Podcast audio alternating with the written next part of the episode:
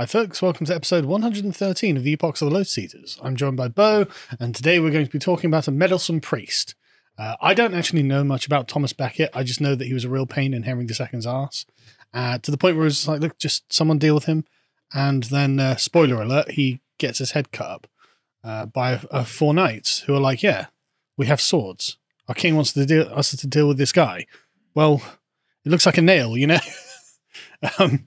So that's about all I know. I just know, you know, the, the very basic surface knowledge of, of Thomas Becket. Um, but he was quite a towering figure in his day, wasn't he? Yeah, I would say his murder is one of the most infamous murders in the Middle Ages. One of the most famous murders in English history. And the more I learn about Thomas Becket, the more I think, well... well, I'll try he, and see, he seems like a real pain in the rear. I'll tell the story and see what people think. Um Both the parties, that is. Henry the Second yeah. and Becket himself, um, seems to have been at fault at various points and yeah. uh, got stubborn about it. Yeah. But I'll tell the story and uh, see what people out there make of it. Okay. Um, I haven't really got strong feelings one way or another. Hmm. I think both are sort of uh, to blame at right, certain okay. points. Um, but yeah, I mean, just to try and um, uh, set the set the, the, the tone here, I mean, he was uh, a nobody, really. He was his father was sort of a middling merchant type, right? From London, he was born in London, and his parents they had some money. They had more than one house, mm. but that was it. They were low born. I mean, their surname was Becket, mm. um, and he goes on to be the second most powerful man in the country after the king, easily. Mm. I mean, he goes on to be an archbishop, you know, one of the princes of the church. Goes on to, you know, um, converse with kings and popes. And, think, uh, you know, he goes on to be a saint. He any, goes on to have a, a cult about him. Any Americans watching might want to wonder, what was class mobility like in feudal England? Turns out it was possible. Yeah, at different points, actually. People have said, because all this takes place in the twelfth century, mm. um, people said that the twelfth century, the, the tenth, eleventh and twelfth century, were more... sort of fluid mm. class mobility than in later centuries to some degree. That might be true. Um, so, for example, there was a figure, Roger of Salisbury, fifty years before this, under the reign of Henry the First, who had a similar sort of story. He was kind of a nobody, mm. and he, ra- was, he rose to be sort of Chancellor mm. of England, sort of one of the most powerful men in the in the country. Um, so, like in the fourteenth or fifteenth century, that wouldn't wouldn't have happened as much. Mm. Mm. Um, mm. Uh, but then I suppose there are examples like Thomas Cromwell, not Oliver Cromwell, Thomas Cromwell, under the age of Henry the Eighth. He was sort of fairly famously, essentially, a nobody. Yeah. Um, so it was possible. Mm. Yeah, it was. You possible. Had to be a man of outstanding talents. That well, was. That's the thing. That's why Thomas Becket, I think, is a fascinating character. Where we've done a few people around Henry the Second now. Yeah. Haven't we? We've done mm. we've done Eleanor, Eleanor of Aquitaine, and we've done William Marshall. Mm. I thought we'd do the story of Becket because it also it's not just a story of um, a king and his troublesome, meddlesome priest. Uh, that's a, a wrong quote. I'll talk about that in later. Oh, really? Yeah, okay. yeah. Um, it's also a story on some to some degree about church and state, about the nature of government, yeah. about the nature of the king's relationship with the church. Yeah, and nature the, and foreshadowing of Brexit and Rome. Uh, yeah, yeah, could say something like that. I'm just, I'm just joking. If you insist, but, but I don't think it's that unrealistic, actually. But well, it's not. It's the, the same impulse, right? Yeah, that governs about. It. Yeah, but I'll let you. I'll let you correct uh, me later. Um, well, one thing to say is that it's not uh, all that uncommon for archbishops of Canterbury to come to a sticky end. It's quite a few that have. Be honest. Oh, really? Yeah. Uh, William Laud um, in the age of Charles the First and Cromwell, or sixteen forty-five, seventeenth century, mm. he was he was executed. Um, Thomas uh, Cranmer, one of uh, Henry the Eighth's archbishops, he had his head lopped off in ta- in uh, in the Tower. Uh, Simon Sudbury during the age of the Peasants' Revolt. Mm. He had his head cut off by peasants, just by peasants, a mob with a, a, a bread knife. They got him. Um, and there was there's, there's actually quite a few, even from long before the Norman invasion. So we've had archbishops of Canterbury since... Uh, I'm not making any comment because I genuinely loathe the current Archbishop yeah, of Canterbury. Yeah. So I didn't. I don't want to make any comment on that. Yeah, no direct references to what may or may not happen in our time. Yep. In our time, but um, hmm. yeah, the idea that the Archbishop of Canterbury might come to uh, a sticky end. It has uh, precedent. But, th- but this is um, this is sort of uh, quite a shocking murder, really. Hmm. Um, so to say that, you, you've already done the spoiler alert, although anyone that's ever heard of Becket I mean, knows. It was, it was only eight hundred years ago, and he's only yeah. famous yeah. for being murdered by Henry. Mm. So, I mean, I felt it wasn't too much of a spoiler. No, no. And it's a really brutal one as well. Yeah. Like, you know, like Thomas Cranmer was put on trial by mm. the state and sort of formally, sort of legally executed. Mm. This is just like a... It's like a hit squad. Uh, yeah. It's yeah. Li- literally like a... a royal hit squad. A couple of knights go out there and just chop them up. A murder most horrid, yeah, yeah. certainly. Um, okay, so uh, just talk, a, if I can quickly, talk a little bit about Henry the Second. Yep. Um, that he, where we've discussed before the monarchy, and that when the Norman invasion happened, there was an old prophecy from the Confessor that the that England would never be, that the, the green tree of England, as a metaphor, hmm. would never be one again until Um, certain lineages were put back on the throne. Right. And you can sort of say that with Henry the Second, or people did. Um, that the various parts of the split trunk, the tree of England, they were sort of rejoined, um, brought back together by Henry the Second. And he had sort of a fairly, um, really quite amazing lineage. You know, on his mother's side, he's, he's, He is the great-grandson of William the Conqueror. Mm. You know, his mother was the Empress Matilda, who was the granddaughter of William the Conqueror, mm. daughter of Henry the First. And on his father's side, they're, they're sort of the Counts of Anjou. It was his father, Geoffrey of Anjou, who had the nickname Plantagenet. Um, so in all sorts of ways, even though he's not the son of a king, because that was one of the things you, some people could level against him in his mm. life. So you've might got this great empire, that much later was called the Angevin Empire, not during its time was it called the Angevin Empire, that stretches from, you know, Stirling at its most extreme extent. He conquered big chunks of Ireland mm-hmm. uh, and all the way down through Aquitaine by marriage, all the yeah, way down to the, to the Pyrenees. Pyrenees. Yeah. But he wasn't the son of a king, though. But nor was Charlemagne.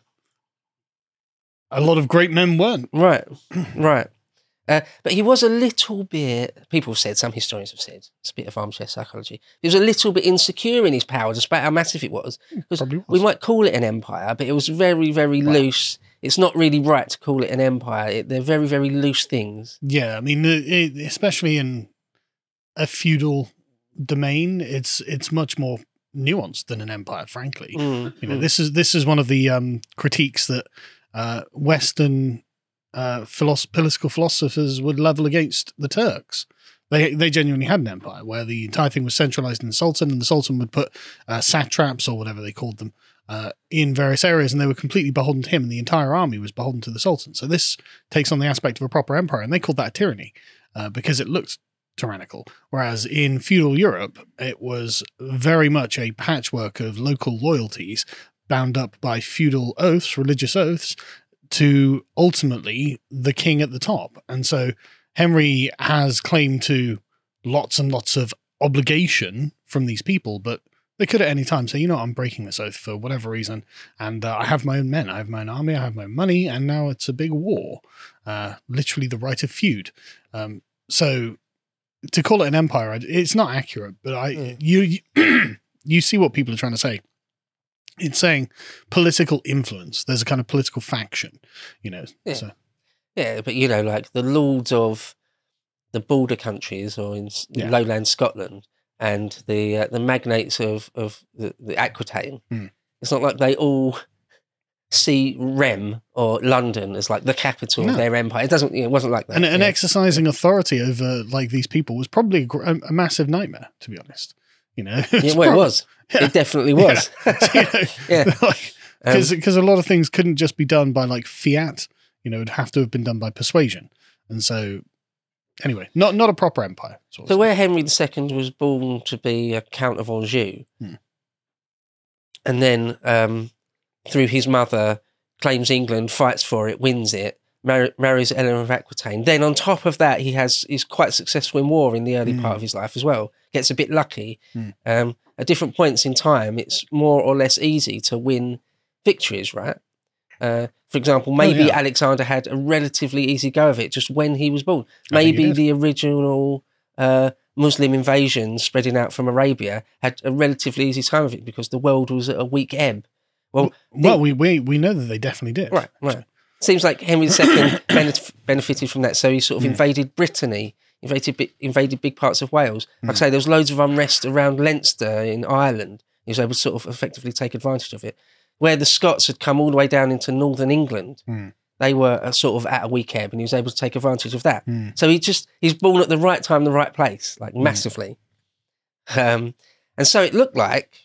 Well, it was the case that he was sort of um, born to have this sort of amazing run of luck in all sorts of ways.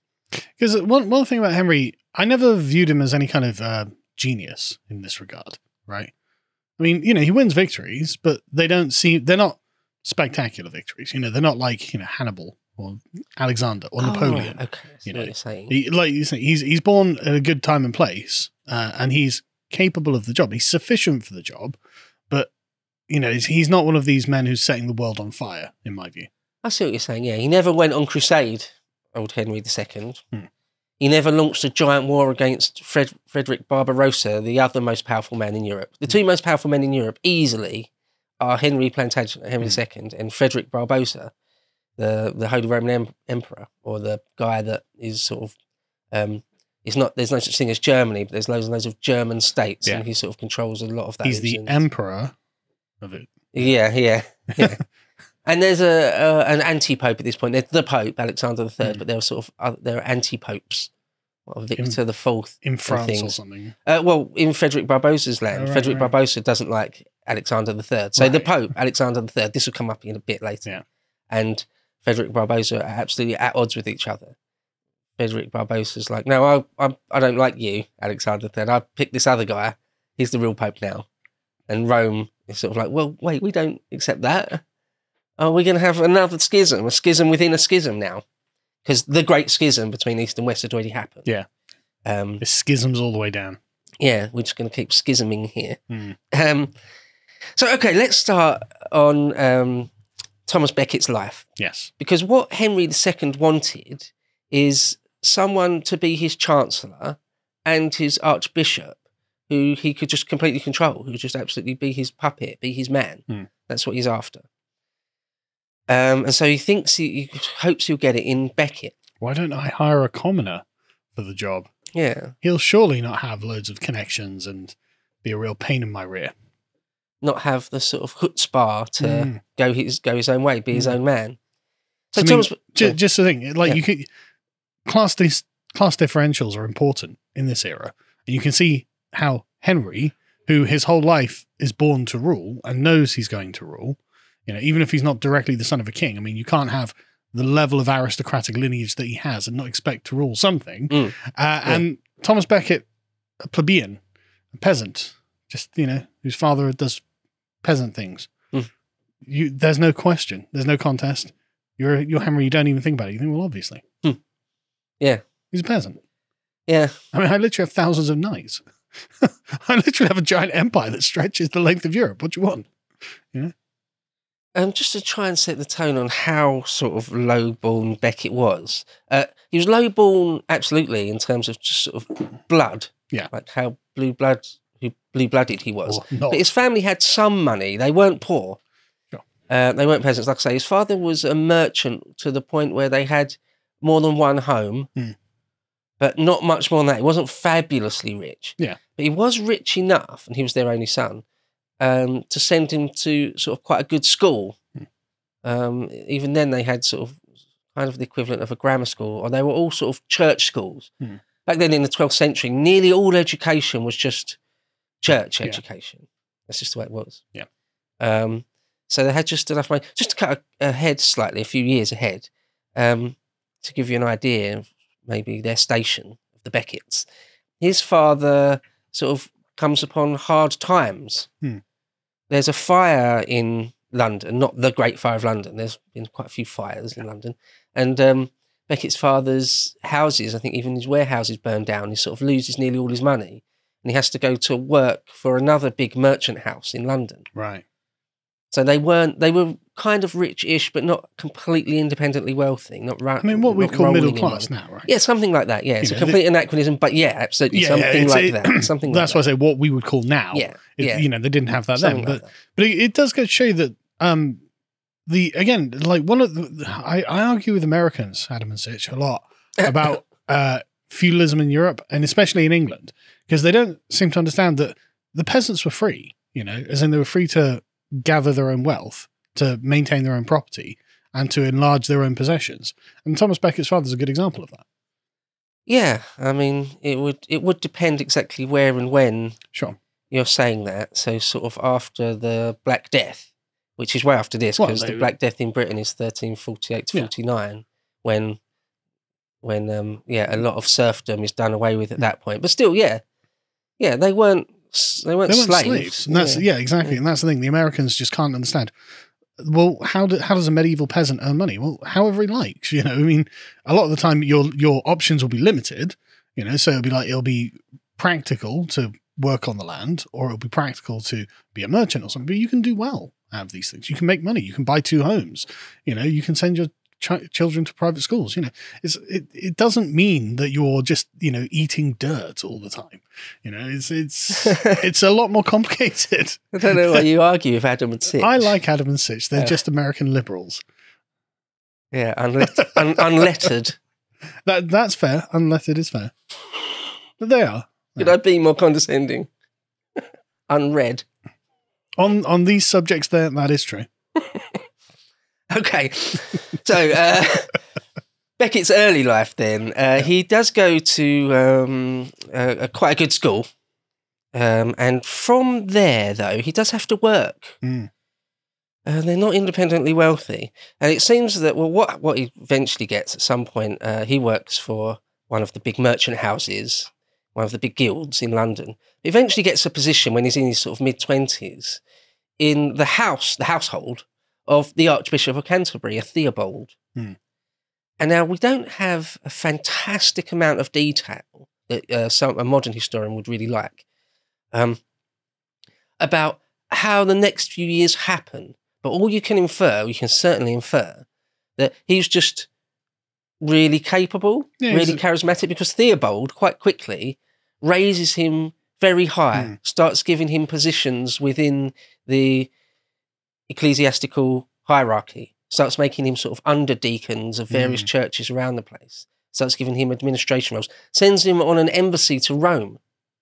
I can't help but feel that um, when you're surrounded by people who often are not educated and may not be the smartest tools in the box, that when you get this well-educated, quite bright chap come along and say, yeah, I can do that. Brilliant. That, that, and that, and that. I need all this done. You know, I can completely see how this would uh, unlock doors, uh, open doors for Thomas Becket. I think it's fair to describe him as a fixer.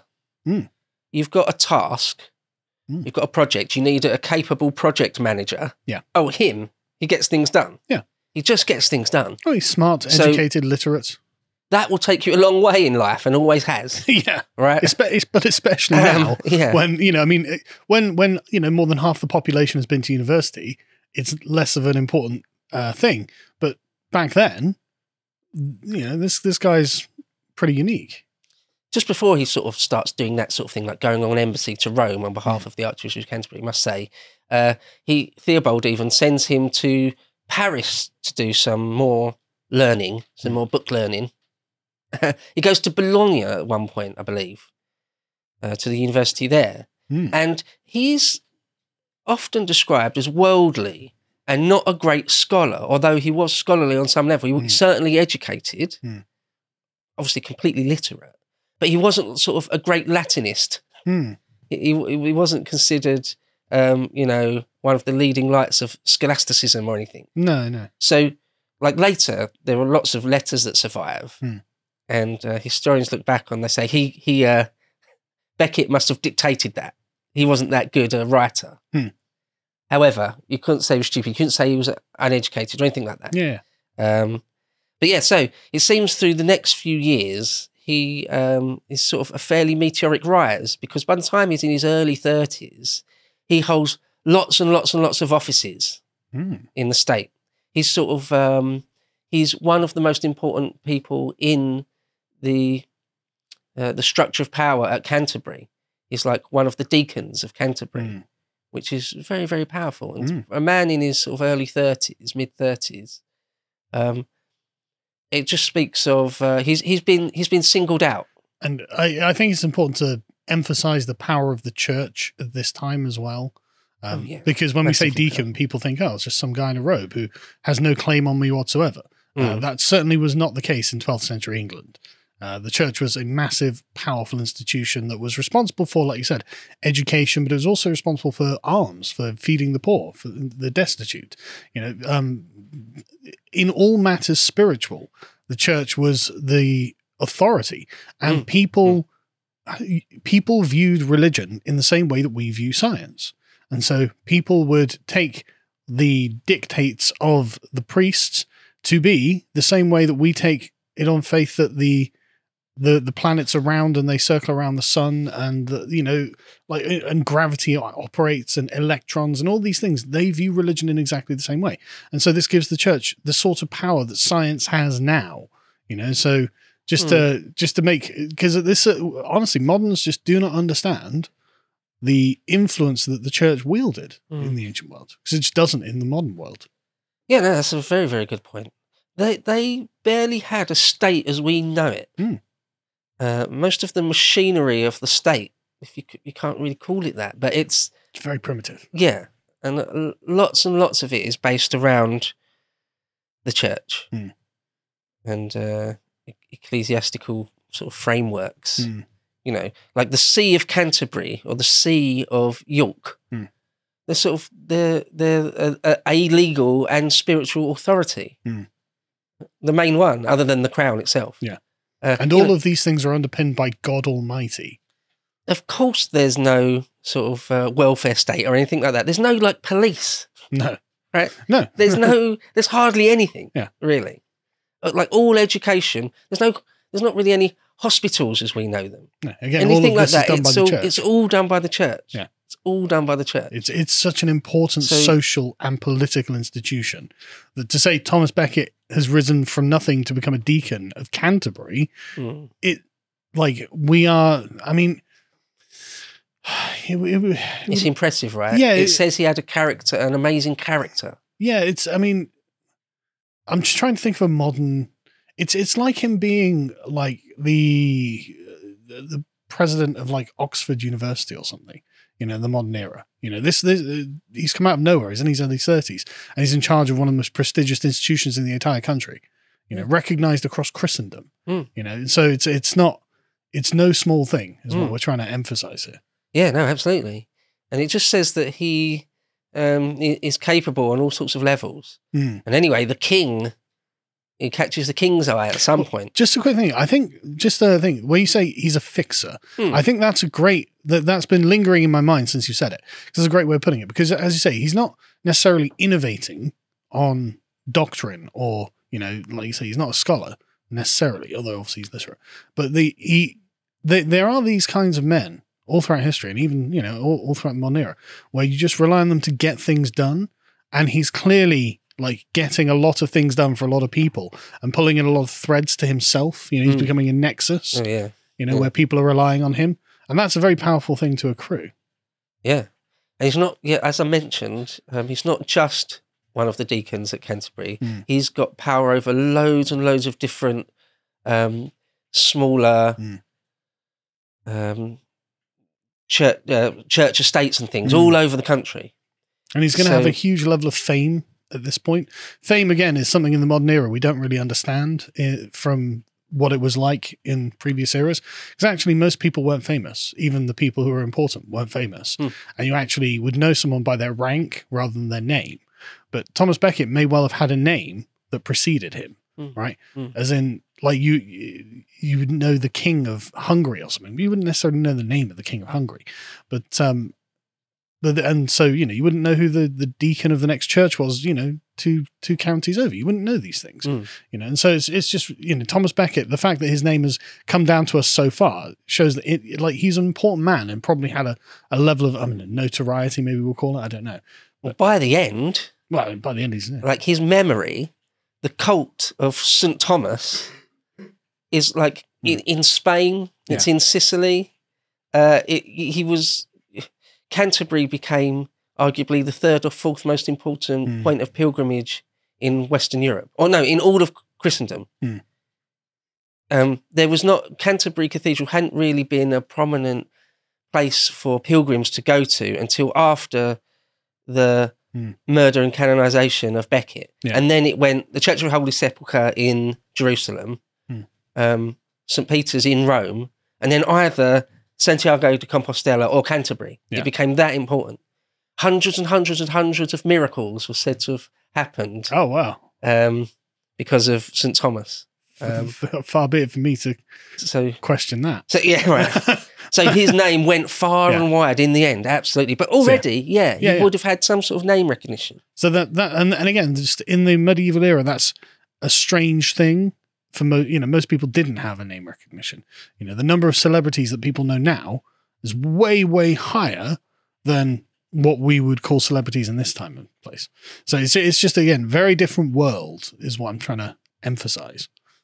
One point in by one point by the eleven fifties, mm. uh, like I say, he catches the king's eye. Mm. Henry himself sees him, and um, Theobald, the old archbishop, um, you know, impresses upon the king that he is uh, he's really good at his job. Mm. He might not be uh, the greatest Latinist, sure, but as I say, he's a fixer, and Henry just likes the cut of his jib. Anyway, mm. makes him chancellor.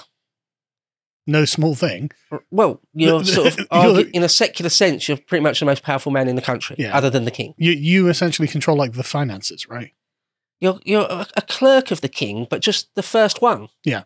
It's something like a prime minister. Again, that's mm. a complete anachronism and wrong in all sorts of ways. But, and a real historian would scoff and roll their eyes at that. But sure, sure. But, but it's nonetheless, proportionally, nonetheless. Like, the sort of power that you're wielding, mm. that's, you know, you're yeah. the sort of first interface to the mechanisms of government that the king has. Mm. And so it is mm. kind of like a prime minister. I don't know how, you know, that's, I don't think that's an unfair comparison. Yeah. Um, yeah. But anyway, yeah. Yeah. So... And he's still only sort of, what, in his mid-thirties at this point. Um, so, sort of a meteoric rise. Must have a great career ahead of him. Now, people, smooth sailing from yeah. this point onwards. yeah, there's, a, there's there's no downtick from here, surely. But he is very, now he is very, very rich. Hmm. Um, you sort of can't, almost can't help but become very, very rich. Right. Um, Now, quick point just to talk about his relationship, his sort of personal relationship with Henry. Mm. A lot of historians play this up quite a lot. Modern scholars sort of poured a bit of cold water on this, that they were best friends. They were absolutely best friends. The sort of slightly older version is that they really were. Mm. It seems that they certainly spend loads of time in each other's company, playing cards, playing chess, going horse riding, doing um, hunting. And it strikes me they probably had quite a strong friendship then. Yeah, definitely. Because why would you spend all of your time? Why would you promote this one guy? Why would you spend all of your time with him if you weren't really friendly with him? Well, the the, the cold water that has been yeah. poured on it is simply that from uh, that the, the two men thought about it differently. So from Thomas's point of view, hmm. they were just best friends, and that's the end of the story. But from Henry's point of view, he was like, yeah, I do like spending time with him and all that sort of thing. We are friends, but still, he's just one of my minions, though, still. Uh, because, well, the reason why mm. modern scholars say that is because there's quite a lot of examples of him taking the mickey out of Becket, humiliating him a bit. So, for example, there's one story where Becket was wearing a very, very fine robe. Yeah. And Henry jokes with him, takes the mickey out of him, and then says, actually, take that off and give it to someone else, give it to a peasant. Oof. Like, calm down, mate. basically like that. There's quite a lot of examples of that. Right. Where, because that's the other thing to mention about Becket, by this point anyway in his life, mm. he loved show. He loved ostentation. He loved mm. wearing, he loved changing clothes multiple times a day, wearing wearing golden things, jewel-encrusted things. Um, the thing is, from Henry's perspective, you can kind of see where this is coming from, right? He's like, you know, take that off. You're embarrassing. You're clearly not born to the purple. Mm, like, mm. you know, you, I realized that at some point you probably had to wear quite plain clothes. And I realize that you're compensating for that now, but it's mm, kind of mm. embarrassing. Yeah. You know, you, you're showing that you're not one, you know, you're not one of this class. To watch the full video, please become a premium member at load seaters dot com.